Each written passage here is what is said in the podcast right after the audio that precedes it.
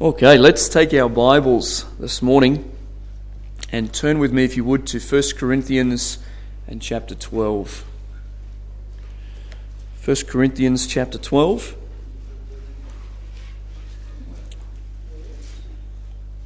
We're going to take the time to read the entire passage this morning.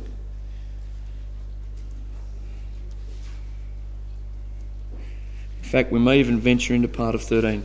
We'll see how we go. First Corinthians chapter twelve, beginning in verse one. Now concerning spiritual gifts, brothers, I do not want you to be uninformed. You know that when you were pagans, you were led astray to mute, mute idols, however you were led. Therefore I want you to understand that no one speaking in the Spirit of God ever says Jesus is accursed, and no one can say Jesus is Lord except in the Holy Spirit. Now there are varieties of gifts, but the same Spirit. And there are varieties of service, but the same Lord. And there are varieties of activities, but it is the same God who empowers them all in everyone. To each is given the manifestation of the Spirit for the common good. For to one is given through the Spirit the utterance of wisdom, and to another the utterance of knowledge, according to the same Spirit. To another faith by the same Spirit. To another gifts of healing by the one Spirit, to another the working of miracles, to another prophecy, to another the ability to dis- distinguish between spirits, to another various kinds of tongues, to another the interpretation of tongues. All these are empowered by one and the same Spirit, who apportions to each one individually as he wills. For just as the body is one and has many members, and all the members of the body, though many, are one body, so it is with Christ. For in one Spirit we were all baptized into one body, Jews or Greeks, slaves or free, and all were made to drink of one Spirit. For the body does not consist of one body, uh, one member, but of many. If the foot should say, "Because I am not a hand, I do not belong to the body," that would not make it any less part of the body. And if the ear should say, "Because I am not an eye, I do not belong to the body," that would not make it any less part a part of the body.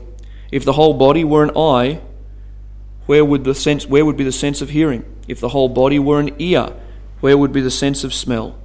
But as it is, God arranged the members in the body, each one of them as He chose. If all were a single member, where would be, where would the body be? As it is, there are many parts, yet one body. The eye cannot say to the hand, "I have no need of you," nor again the head to the feet, "I have no need of you." On the contrary, the parts of the body that seem to be weaker are indispensable, and on those parts of the body that we think less honourable we bestow the greater honour, and our unpresentable parts are treated with greater modesty, which our more presentable parts do not require. But God has so composed the body, giving greater honour to the part that lacked it, that there be no division in the body, but that the members may have the same care for one another. If one member suffers, all suffer together. If one member is honoured, all rejoice together. Now you are the body of Christ, and individually members of it. And God has appointed in the church first apostles, second prophets, third teachers, then miracles, then gifts of healing, helping, administrating, and various kinds of tongues. Are all apostles? Are all prophets? Are all teachers? Do all work miracles? Do all possess gifts of healing? Do all speak with tongues? Do all interpret? But earnestly desire the higher gifts, and I will show you a still more excellent way. Let's keep reading. If I speak in the tongues of men and of angels, but have not love, I am a noisy gong or a clanging cymbal. And if I have prophetic powers, and understand all mysteries and all knowledge, and if I have all faith, so as to remove mountains, but have not love, I am nothing. If I give away all I have, and if I deliver up my body to be burned, but have nothing, uh, but have not love, I gain nothing. Let's leave it there for now. In preparation for uh, our time in the Word today, uh, I've thought and pondered and considered many ramifications of the texts that we've read, not just in the last twenty-four hours, but over the course of the last couple of months, really. And I've noted, in my own mind at least, as I see it, that there are three major problems in the church at large as it relates to spiritual gifts. And we are commencing, we sort of started to commence a while ago on this subject. We're going to probably have introduction one point two today, and then next time we're together we're really going to launch into some very specific things. But I've noted three particular problems in my mind that are seen uh, in church today as it relates to this subject of spiritual gifts. Number one, the first problem is that far too few Christians are involved in a local church, but instead operate as a spectator on the sidelines. These Christians often attend and enjoy the fellowship, but are unprepared to be an active participant in the work. Sadly, they rob themselves of the joy associated with discovering and exercising their God-given gifts for the benefit of the whole. I believe this is a, a real problem, a serious problem. I believe, dare I say it this morning, uh, at the risk of causing offence, that that's a reality in our church. That there are many who would attend. There are many who are part of our assembly, uh, maybe even on the membership roll, that are unprepared to be actively engaged in the work of the ministry, utilising the gift or gifts that God has given them for the benefit of the whole. And that's a real problem, because God gifted you at the moment of salvation when He gave you the Holy Spirit for the purpose of service within the local church. Now, I want to be careful, because we hear quite often perhaps messages or discussions on the subject of, you know, we need to get more involved and we need to do this and we need to do that. And I want to shy away from that very quickly. This is not a message about we're not doing enough here, we need to get more involved and there's more things we could... That's not what this is about. This is about you and the Holy Spirit who has empowered and gifted you to serve in a local church. If this is the local church God has put you in, then you better serve. Not because the pastor says so, but because the Spirit gifted you intentionally to serve in a local assembly. There are so many in church today who are spectators, who watch from a distance, who attend, who discuss, who share with one another a little bit here and there, but do not actively use their God-given gift or gifts in the realm of the local church. That's one major problem in church today. The second problem is somewhat connected. It relates to those who are busily engaged in the activities of a local church. They're doing this and they're doing that, and they're, they're, we look at them and say, these people are just, they're, they're full on, they're zealous, and that's wonderful. But they're operating as square pegs in round holes, because they're not functioning in a ministry which corresponds to their spiritual gifts. And that's as deadly as the first. Because if God has gifted you in a certain way, which He has if you're a Christian, and He may have gifted you in many ways, according to the Scriptures, you may have a multiplicity of gifts, it would be a great shame for you to be misusing those by being involved in something that is not your corresponding with your spiritual gift. So we see the importance of knowing, distinguishing, understanding, discerning the gifts that the Spirit of God has entrusted to us, that we might serve in a ministry that corresponds to that. And a big part of that, and I confess this morning, a big part of that is the elders' responsibility to look out amongst the local assembly and identify gifts in people and therefore give opportunities to be involved. And we're seeking to do that. But we see those two major problems. One is, I'm not prepared to be involved and use my gifts. The other is, I'm prepared to do anything, but I don't really know what my gifts are, and therefore I could be a detriment to the ministry, because that's not really what God wanted me to do within the realm of a local church. See those two things? Thirdly, the third problem that I see as it relates to spiritual gifts and the church is an incorrect view of the spiritual gifts, which produces confusion and unbiblical practice.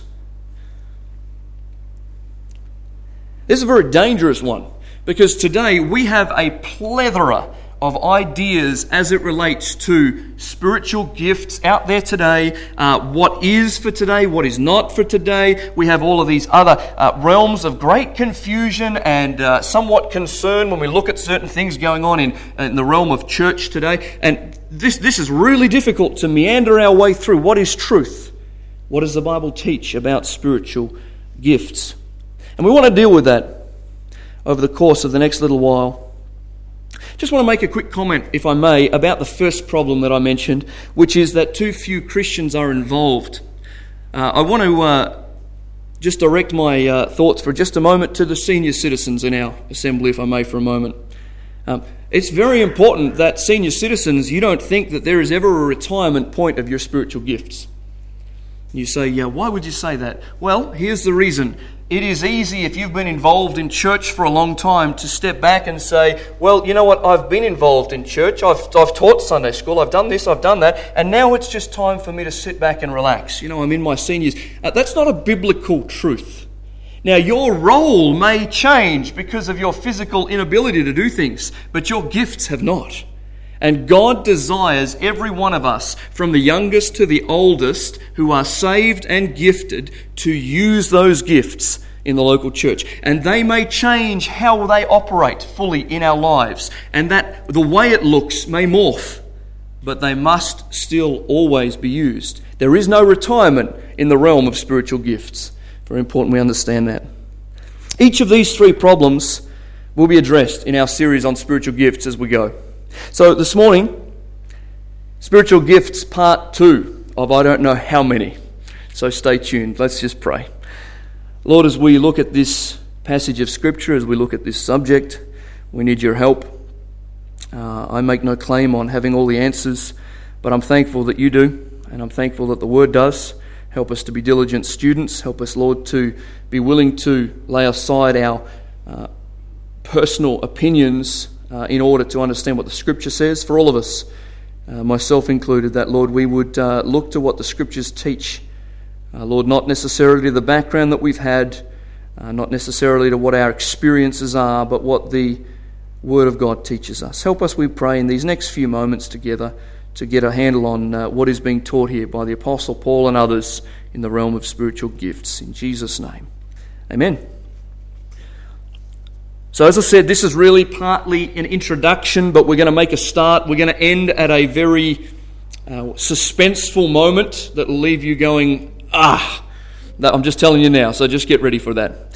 So the first thing I want to talk about as it relates to this spiritual gifts discussion is not so much biblical, but historical to begin with. So the first thing is I want us to understand some history and viewpoints. This is crucial because it'll help us understand what's going on in church today.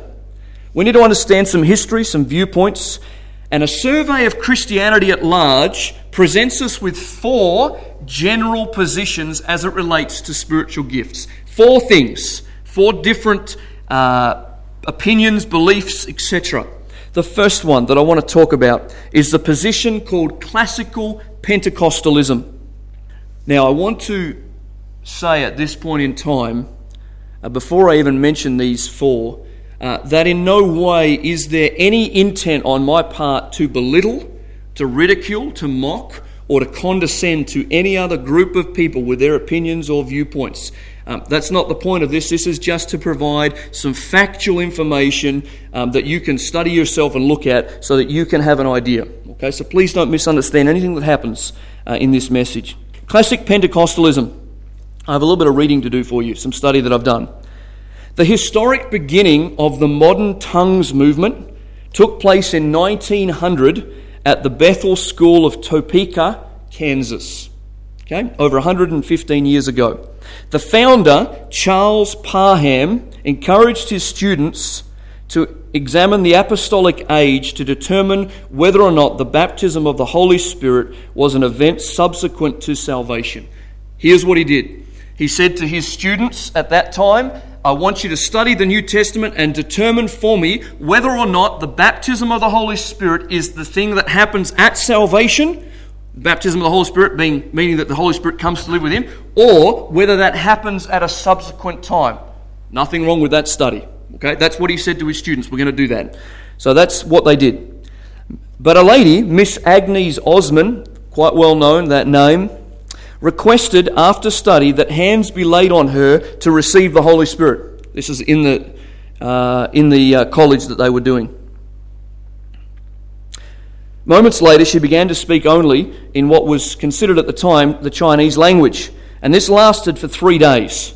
Charles Parham believed this incident to be the restoration of the Pentecostal power of the Book of Acts. Parham began an evangelistic effort in various cities which he identified as Pentecostal or the full gospel. By nineteen oh five, there were over twenty-five thousand converts in Texas alone. William Seymour, a black American minister, came into contact with Charles Parham's teaching and was then called to Los Angeles, where he led the renowned Azusa Street Revival. Some of you may have heard of that.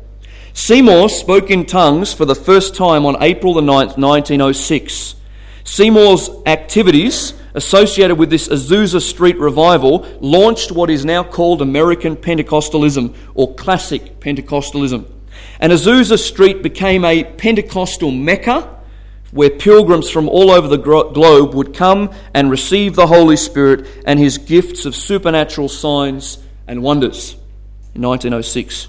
Now, fact here for us to understand, it is important to note that Agnes Ozman's, that lady in the college, her Chinese was later proven factually to be gibberish, and her so-called spiritual scribble, she also went about writing things on paper that was spirit-filled, so-called, was published in a magazine and identified as random hieroglyphics, which was indecipherable and had nothing in common with Chinese. Okay. You say, what's the point? Just some history, factual history. Okay, we're not making a stab here, just some factual history. Classic Pentecostalism began there in around about nineteen oh five, by the way, which is worldwide now, and we probably know that. The second view is what we know as the charismatic movement. It is also known by the name Neo-Pentecostalism or New Pentecostalism. This began in the mid nineteen fifties, largely through the efforts of the Full Gospel Businessmen's Fellowship International of Los Angeles and the Assemblies of God minister David Duplessis. He promoted the Pentecostal experience to non-Pentecostal denominations. On August the third in nineteen sixty, Episcopal priest Dennis Bennett of Saint Mark's Church in California announced in his pulpit that he had been baptized by the Holy Spirit and then went on to speak in tongues. Bennett came under immediate criticism and resigned after the third of three services held on that day. The matter, however, was so widely publicized that this event is often viewed as the founding of the charismatic movement, as it spread to every denomination and cut across every theological boundary. The charismatic movement is marked by less concern for the nature of the new birth and greater emphasis placed on spirit baptism and tongues. Key organizations and figures to note associated with this movement include Trinity Broadcasting Network, established by Paul Crouch in nineteen seventy-three, the International Catholic Charismatic Conference of Rome, established in nineteen seventy-five, a very unusual connection, uh, Oral Roberts and his son Richard. Some other names you'll know are Kenneth Hagen, Pat Robertson, Rex Humbert, Jimmy Swaggart, Kenneth Copeland, Jim Baker, and Benny Hinn. These are people very, very connected with what's called the charismatic movement. Again, just factual information here. The third group.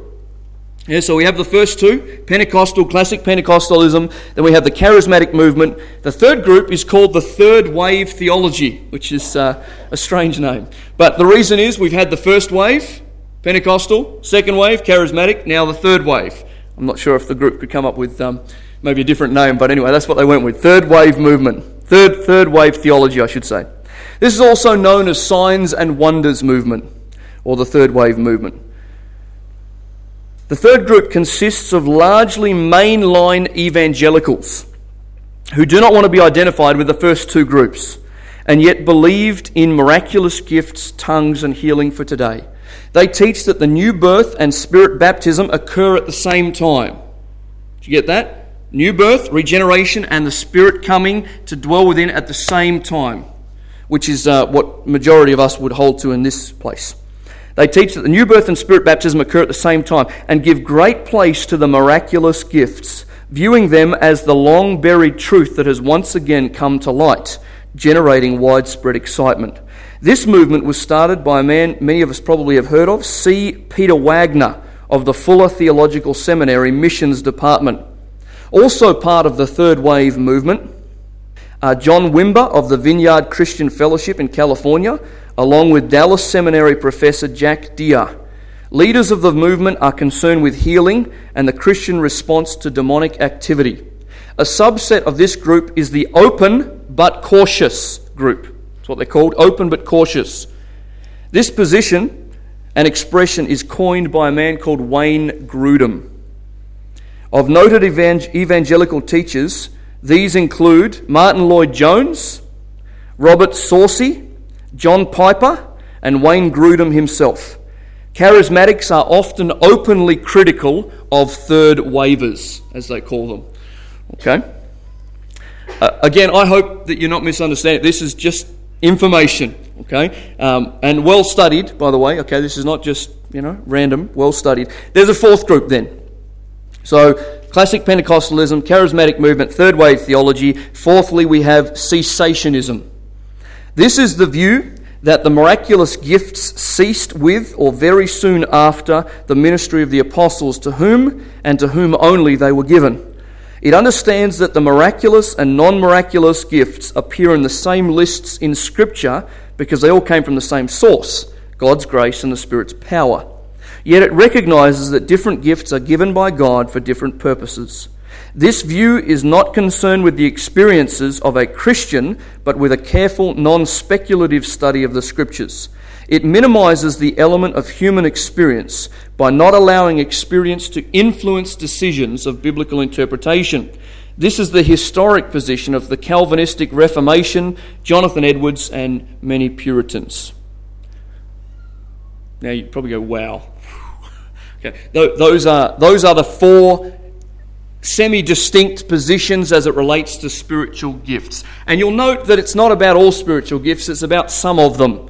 Uh, but this is what we need to understand when we survey Christianity today. Usually, mostly, people fit into one of those four categories, and I'm sure there's other splinter groups that come off them. But they're the generally four, uh, four categories. The classic Pentecostalism, uh, the neo-charismatic movement, or um, the charismatic movement as a whole, the third wave theology, or cessationism. Those are the four, okay? Need to understand that, because as we move into this category of discussion, uh, we need to see where we stand individually and then as a church. Okay, that's some history. Secondly, second point, let's define now the definition and purpose of spiritual gifts. Let's take a few moments to do this. So that's all well and good to have an idea of what they think out there, but now we need to define ourselves. What is a spiritual gift and what's the purpose of it? So let me give you a definition, I think a good one. A spiritual gift is the God-given capacity of every Christian to carry out his function in the body of Christ. Let me say that again. A spiritual gift is the God-given capacity of every Christian to carry out his function in the body of Christ. In our text, in First Corinthians chapter twelve and verse seven, please look at this verse. Paul says, "To each is given the manifestation of the Spirit for the common good." The purpose of the spiritual gift is the common good. In other words, it is the building up of the believers in a local church. I know I've said this many times, I'm going to say it again. Your spiritual gift is not for you. It's not selfish. It's not that I would be satisfied with what I can do. It's for one another, building up mutual dependence and edification. I want to make just a couple of comments about spiritual gifts as revealed in the Scriptures before we look specifically at some today. Let me just give you a, uh, a couple of thoughts here. First thing, a spiritual gift is a supernatural ability given by God to the believer for the purpose of serving. We need to understand this is a supernatural gift. Okay? Now, sometimes when we think of supernatural, we get this weird idea that somehow, you know, we're going to start levitating or something, or we're going to we're going to have the ability to fly or have invisibility or something. That's not what we mean by super. We mean supernatural by means of its origin. So you might possess a spiritual gift that looks like something that the world has, but the difference here is it was directly imparted to you by the Holy Spirit. It's a supernatural gift given for the purpose of service within the local church. Secondly, a spiritual gift is not the same as the gift of the Spirit. Do we get that? A spiritual gift is not the same as the gift of the Spirit. In the Bible, the gift of the Spirit is the fact that the Holy Spirit comes to dwell within the believer at the moment of salvation. But a spiritual gift is what He imparts to us to serve. Understand? I hope that makes sense. A spiritual gift and the gift of the Spirit are two different things in the Bible. We need to understand the distinction there. One relates to His person dwelling in, and one relates to the gifts He has given to us to operate in His church. Number three, I've said this before as well, spiritual gifts are not the same as the fruit of the Spirit. Okay, Galatians chapter five, the children are learning about the spiritual, uh, the, I just did it, the fruit of the Spirit next door. The fruit of the Spirit is not the same thing as spiritual gifts. The fruit of the Spirit is what the Spirit is developing in us to become more and more like Christ. Love, joy, peace, long-suffering, patience, et cetera, et cetera. All of those things, those nine fruit listed in Galatians five, is the work of the Holy Spirit in us. That's not the same as the gift that has been given to us to serve. Okay, there's a distinction there too. Number four, the Bible teaches that the offices of the Holy Spirit are different from the gifts of the Spirit. Now, I hope I'm not confusing us too much here this morning, but you may have to listen to this message a few times perhaps. So here's what I mean. An office of the Holy Spirit we're going to read about in a moment. We have apostles, prophets, evangelists, pastors, teachers in Ephesians chapter four. That's the office of or a gift given by the Holy Spirit. But someone can have the gift of the Holy Spirit, a specific gift of the Holy Spirit, without the office. So here's what I mean. You may have the gift of teaching, but you may not be the pastor. You understand that? Okay, you may have the gift of wisdom, but you may not be an elder. So we see there are offices as well that don't necessarily mean that uh, you have to be an, in the office to have the gift at all. Okay? I feel like I'm blowing your mind, but anyway, we'll see how we go. Another way to say this is not every Christian who's been given the gift of teaching should be ordained as pastor-teacher. Not every Christian. Okay? But every pastor must have the gift of teaching. Right? Okay. We'll come back to that. Number five. I've said this as well. Giftedness is not spirituality. The dispensing of the gifts is not on the basis of spirituality, but on God's sovereign choice. So we need to stop doing this. This man is so gifted. What a spiritual man. Now, that's wrong. That's wrong. This man is so gifted, I have no idea whether he's a spiritual man, potentially. Okay, we don't look at someone's gifting and say, wow, look at that person, look at all that they can do, look at what God has given them, they must be super spiritual. Okay, that's not how it works at all. In fact, may I say to you, oftentimes the more gifts, the more prone that individual is to fail and fall in all kinds of areas.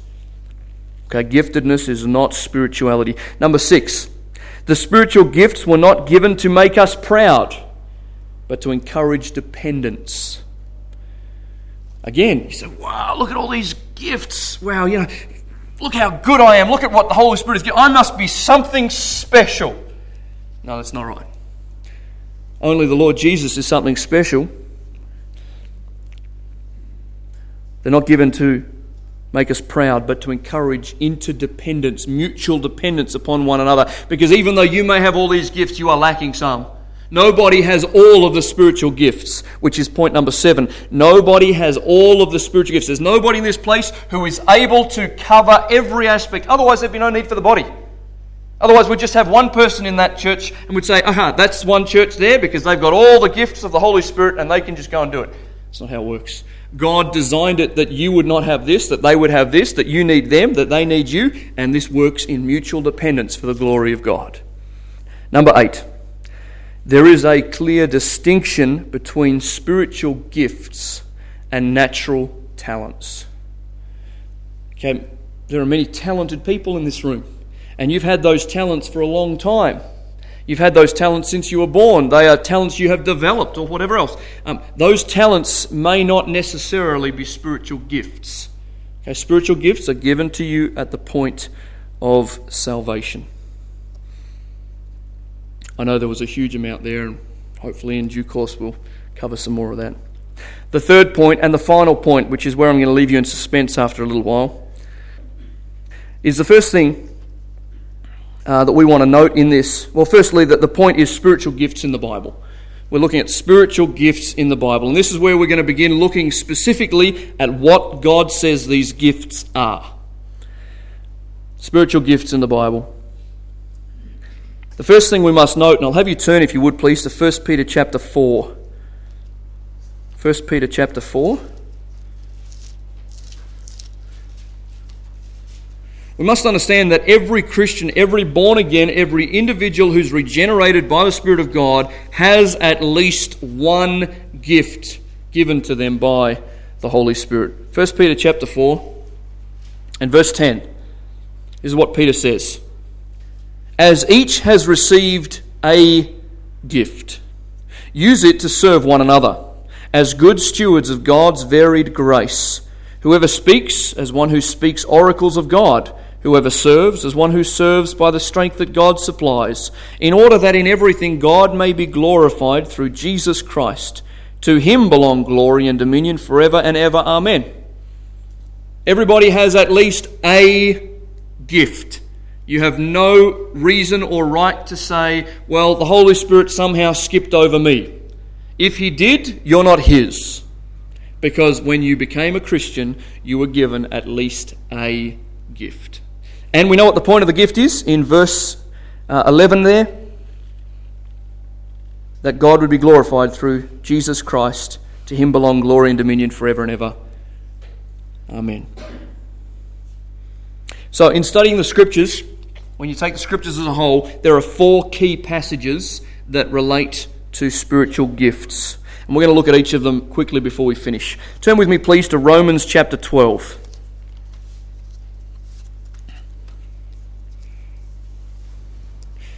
If you think the number twelve, you'll find that most of the gifts are found in a chapter twelve. Okay, Romans twelve, First Corinthians twelve. If you're ever stuck, think twelve. Okay, Romans twelve, beginning in verse six. Paul writes, having gifts that differ according to the grace given to us, let us use them. If prophecy, in proportion to our faith. If service, in our serving. The one who teaches, in his teaching. The one who exhorts, in his exhortation. The one who contributes, in generosity.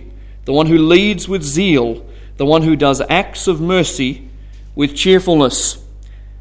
A little addendum. Interestingly, in nearly every passage that relates to the spiritual gifts, the very next verse relates to the subject of love. Let love be genuine. That's interesting. First Corinthians twelve we read, and then First Corinthians thirteen, what does it begin with? If I speak with the tongues of men and of angels and have not love, I am nothing. Interesting. Love is always connected with these gifts. So in verses six, seven, and eight, we have seven gifts listed here. Let me give them to you. Seven listed gifts. Firstly, we have prophecy. And this is where you're not going to appreciate me, because I'm not going to give you any of the definitions today. I'm just going to give you the list. Okay? Prophecy. The second one is service. Verse seven. The third one is teaching. The fourth one is exhortation. Fifth is contribution or giving. Sixth, leading. And then lastly in this portion, acts of mercy. So if you miss those, we have prophecy, service, teaching, exhortation, contribution or giving, leading, and acts of mercy. Okay? Seven listed in Romans chapter twelve. Let's go across to First Corinthians chapter twelve. and find with me verse eight. And in here we have nine spiritual gifts listed. First Corinthians chapter twelve, beginning in verse eight. For to one is given through the Spirit the utterance of wisdom, to another the utterance of knowledge, according to the same Spirit, to another faith by the same Spirit, to another gifts of healing by the one Spirit, to another the working of miracles, to another prophecy, to another the ability to distinguish between spirits, to another various kinds of tongues, to another the interpretation of tongues. All these are empowered by one and the same Spirit, who apportions to each one individually as he wills. Okay, here they are. Number one, in verse eight, the utterance of wisdom. Number two, the utterance of knowledge. Number three, faith. Number four, healing. Number five, miracles. Number six, prophecy. Number seven, discernment of spirits or distinguishing between spirits. Number eight, tongues. And number nine, interpretation of tongues. So again, utterance of wisdom, utterance of knowledge, faith, healing, working of miracles, prophecy, discernment of spirits, tongues, interpretation of tongues.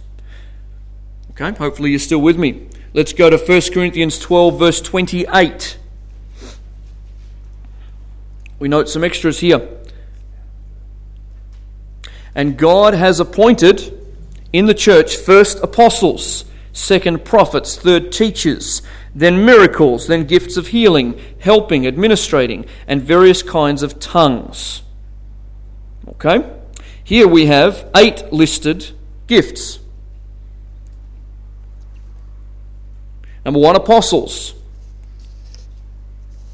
Number two, prophets. Number three, teachers. Then miracles. Gifts of healing. Helping. Administrating. And tongues. Again, apostles, prophets, teachers, miracles, gifts of healing, helping, administrating, and tongues. Hopefully everybody's still with me. One to go. Let's turn with me, please, to Ephesians chapter four.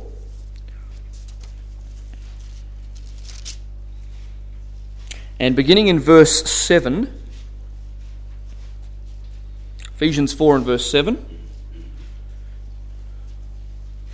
But grace was given to each of us according to the measure of Christ's gift. Therefore it says, when he ascended on high, he led a host of captives, and he gave gifts to men. In saying he ascended, what does it mean but that he also descended into the lower regions of the earth? He who descended is the one who also ascended far above all heavens, that he might fill all things. Verse eleven, and he gave the apostles, the prophets, and the evangelists, the shepherds and teachers, to equip the saints for the work of the ministry, for the building up of the body of Christ. Here we see four listed spiritual gifts, or if I may say in brackets, offices. Okay, just to categorize these correctly, offices. And we have here apostles, prophets, evangelists, and pastor teachers. In the Greek, that's combined, not separated. Okay? Pastor teachers, that's one. Now, that is a huge amount of academic information this morning, and um, I'm not going to apologise because it's necessary for the foundation of what we're doing moving forward, but let me just uh, quickly summarise this in a, hopefully, a simple way so that we can conclude this morning. When we account for all the double-ups between the different passages, because there's been a number that double up or similar words in the Greek and so forth, I believe, and this is me, different people have different positions on this, but I believe and count a total of eighteen spiritual gifts. Now, some say there's sixteen, some say there's twenty-one. I see eighteen there. If you see nineteen or twenty, that's fine. I see eighteen there. So we're going to work off what I see there for now, and you can correct me if I'm wrong if you want to. eighteen gifts, and here they are. Okay, in totality, eighteen gifts that we're going to look at. Not for eighteen weeks either, by the way. Okay, we're going to get through a few each week. eighteen gifts, here they are. Apostleship, prophecy, healing, miracles, tongues, interpretation of tongues. I've done it in this order because there are those who would have us believe, and at this point in time, I'm not going to give my personal position just yet. We're going to look at it. But these would be what some would call temporary sign gifts. Okay, these first six. Apostleship, prophecy, healing, miracles, tongues, interpretation of tongues. Category one. Category two is considered generally permanent gifts, and these include ministering or serving, same concept, teaching, exhortation, giving or contributing. Number five, ruling, administration or governance, all the same gift, different words. Acts of mercy, number six. Number seven, wisdom. Number eight, knowledge. Number nine, faith. Number ten, discernment of spirits. Number eleven, evangelist. Number twelve, pastor, teacher. Six in the sign gifts, twelve in the permanent gifts, giving us a total of eighteen. And I can see you all going, we're going to be here for the next full year doing this. Okay. That, if you like, is a summary, an introduction to all of this that we're going to look at some more, and we're going to um, isolate truth and, and try to understand exactly what Uh, Paul has us uh, to see and believe here. I will say this um, in closing. This subject is highly controversial, and I don't want it to be. I really don't. And so I am sure that some of what I share, there will be differences of opinion. Uh, I trust that there will be an understanding that uh, whatever is said is said uh, from a, a heart of love and care for you, uh, and that never intended to ever cause offence, ever. Uh, nor do I want to offend anybody else in uh, our community or anything like that. Um, but we are going to study this out. And I, I would be failing as a pastor if I just simply sidestepped controversial issues. So I can't do that. Um, next week, Lord willing, we will commence a thorough study of these categories and some of the gifts. Um, in the meantime, this is what I'd have us do as a church in closing. Let me encourage you to pray. Pray for a few things. Pray first of all for wisdom, for the preacher dealing with this subject. Pray also that the Lord would begin to reveal to you what your spiritual gift or gifts are for functioning in this local church, because that's what they're for. That you would not be a square peg in a round hole, but that you would fulfill all that God wants you to do here in this local assembly. It's absolutely critical that we do that. So let me encourage you to pray and ask the Lord to do that. We don't want to get all side uh, stepping away from truth, because there's all these things. You know, I went on the internet last night and I just typed in spiritual gifts. Wow.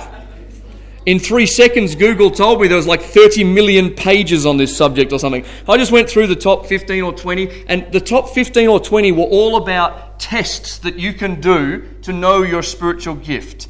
Now, I have a real problem with that. I did that years ago. I did that years ago at a church, and they, they handed out this flyer, and you went through and you ticked and ticked, and five and six and four and three. At the end, it told you what your spiritual gift was. Um, now, if I tell you what some of my spiritual gifts were, um, back then you would say, oh, I think they might have got the test wrong. Um, those are not, those spiritual gift tests are not how God wanted us to figure them out. We're to rub shoulders with each other and say, you know what, you have a special gifting in this area. And we say, well, you know, you're such a blessing in this. You're so merciful. Well, you must have this. And and as we work together and grow together and rub shoulders with one another, we begin to see who has gifts in different areas. There's no spiritual test for this. There's no litmus test that we can take and go, aha, see, now I'm a teacher. Okay, just because you like teaching doesn't make you a teacher. And that's the problem that we have with these type of tests. So we're not going to do that. I'm not going to hand out a spiritual test thing to you. I'm just going to teach us what the Scripture says, and hopefully as you submit to the Spirit of God and others look at your life, we will figure out one another and say, this is where you should be. This is what you should be doing. That's the goal. Let's pray. Lord, thank you for uh, this overview today, really just the beginning. Uh, we have much to cover. Uh, thank you for the attention of uh, your people here today. I pray that you would uh, cause us to be um, serious in our study of these, uh, this important subject. You've mentioned it many times in your word, and so we see it as a very important topic, especially in the realm of the local church. So help us to um, study it out uh, with a desire to know truth, not to be swayed by popular opinion, but by the word, not by experience, but by truth in your scriptures. Help us to know all of these things, we pray. We look forward to our studies together and commit uh, this entire subject to you for your glory in Jesus' name. Amen.